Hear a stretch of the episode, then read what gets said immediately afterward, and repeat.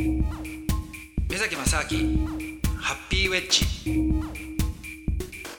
目崎正明でアすシスタントドキドキキャンプ佐藤光でございます、えーこの番組は国際文化アナリストで幸福研究家の目崎正明さんといろんなお話をしつつ結局目崎さんがハマっている単語アルゼンチン単語についてのお話を、あのーみんなで聞いていくというあの そうなんですか。結果的にですけどねどどこから入り口を入ってもはい。単語の話になるという最後単語になっちゃうっていうね。うん。奇跡的になりましたからね毎回、ん。まあ、今日はちょっとさすがに単語にならないかもしれませんけども、うん。そうですね、はい。なるべくじゃあ単語を封印して ここから言ってもそのなんかはい。全部出口が単語に出るっていうふうにできてる、あのゲームみたいな感じです。なるほどね、はい。どう言っても単語にそこにたどり着くようにできてる感じですけどね。ー。でもねやっぱ人生単語だと僕思ってますからね。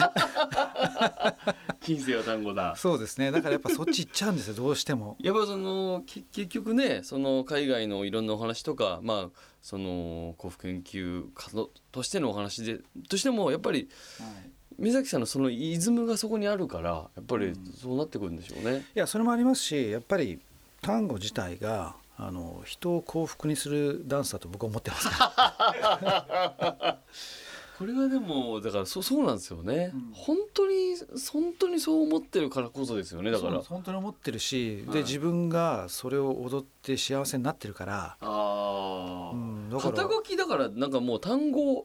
ダンサーとか。単語ダンサーもだから入れたどうどうなんですか？そろそろ。いやでもそうしたら単語で飯食ってる人になっちゃうじゃないですか。ああそうプロになっちゃううんですよ。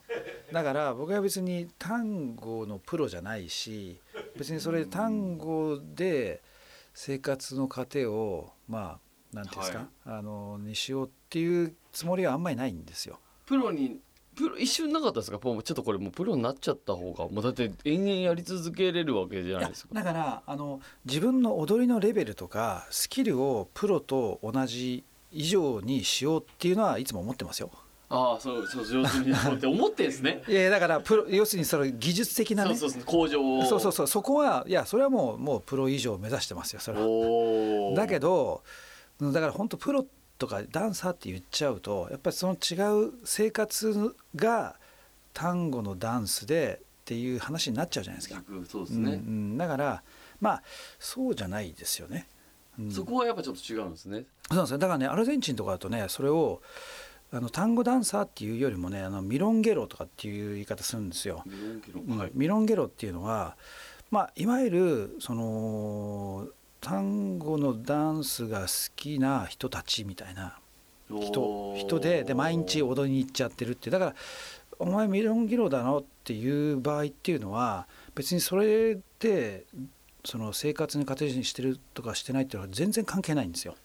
まあ習慣と生き様というかなんていうかその生活スタイルというか。そうですね、うん、そうですね。だから例えばなんだろうなスポーツマンみたいな感じですよ。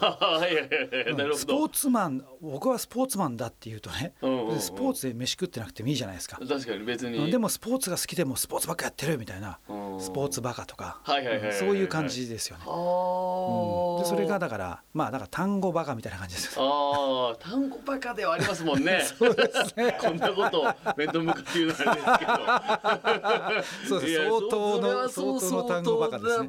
ですよ。うんそうなんです日本でももうそうですね。トップレベルの単語バカだなとは思います。いや結構ね単語バカ世の中いっぱいいるんですよ。あ本当ですか？意外といるんですよ、うん、だから今あのねうちの会社で単語バカ集めてるんですけども。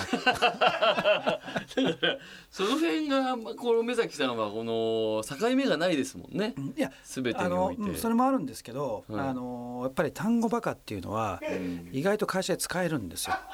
そのやっぱ単語を始めるぐらいうん、そのの人っていうのはそう意識が ちょっと違う人と違う。えーとうんまあ、意識もありますけど大体だってこの今のね日本の世の中でそもそも単語に興味がある人ってうん。あなんか相当変わった人か、変わってはいますよね、うん要するにどうやってそそこにたどり着くんだっていうそのはい。たどり着くまでのね道のりって意外と普通に生活してて普通になんかこう仕事をしてとかなんかやってたら多分だ単語なんて出会わないですよね。そうですねう。ん、だからまず出会ってる時点でその人が何らかの普通の人と違う行動をしてないと出会うことはないんですよ。よ。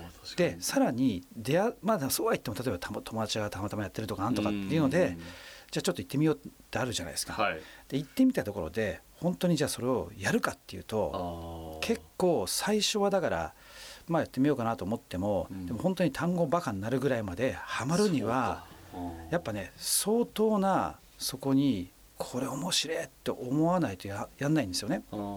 でその面白いって思うのが例えばよくあるそうですねみんながやってるような、まあ、ゴルフとか、その、うん、ちょっとじゃあマラソンしようとかなんかみんながやってるからまあそれそこそこ楽しいしっていうのはあるけども、でも誘われるからとかなんかね、結局その、うん、仲間意識のグループとしてとりあえず続けていくことでだんだんはまってくるってなると思うんですよ。はい。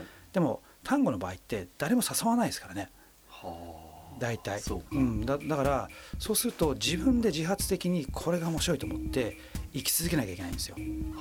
ということはそこに明確なそこの自分の好みがあってでその好みをこの世の中にあったもので探してこれだと思ってそれを自分の時間と能力を限りなく使ってずっとやり続けるっていうね、まあ、いわゆるオタク気質みたいなところが。はい必要になってくるわけですよ。でそれが世の中のに別に認められようが認められないだろうが、人が何というか関係なく面白いからやるんだっていうそこの意志の強さっていうのもなきゃダメじゃないですか。あそうですねそうでさらにその難しさっていうのもあるんですよ。その技術的に向上するためのあの 例えばあの単に一生懸命やってるだけだとダメでいろいろ考えてああでもねこうでもないってことを試行錯誤しながらそれをさらに今の自分がどうなってるのかっていうその自分自身のメタ認知みたいなね。あこうどう見えてるかとか。そうそうどう自分の体がどうなってるのかとか そういうことを考えながらそれその常に自分の立ち位置っていうのを見ながらもでももっと上でもっとやったことをどんどんどんどんやっていかなきゃいけないんですよ。でこれを努力し続けてできる人ってなると結構これは他のものにも応用できる可能性が高いと思うんですよね。確かに仕事めちゃくちゃできそうですね。そういう意識がある人って。そうなんですよ。そうなんですよ。そこからどう見えてて今必要なことがこうでとか、うん、自分に足りないのがこれだからとかって研究していくわけですもんね。で研究だけじゃなくてそれをしっかり努力できる人ですよね。はい、でそれも一人でちゃんと努力してずっとその努力を積み上げていける人だからだからやっぱりね意外と仕事はできる。おすごい説得力あります、ね、そう。でそういうのがねあの雇ってから分かったんですよ。なるほど、うん、ただそのまあ知り合ったからなんとなく雇ってた人が意外と仕事すげえなってなったりしたわけですかいやてかそう言われたんです社内でね、うん、いや僕もほらいろんな人をこういろんな人いろんなとこからこうねあの引っ張ってきて、ね、引っ張ってきて あのいろいろ電車で出会ったとかなんかいろんなの この続きはまた来週です。さようなら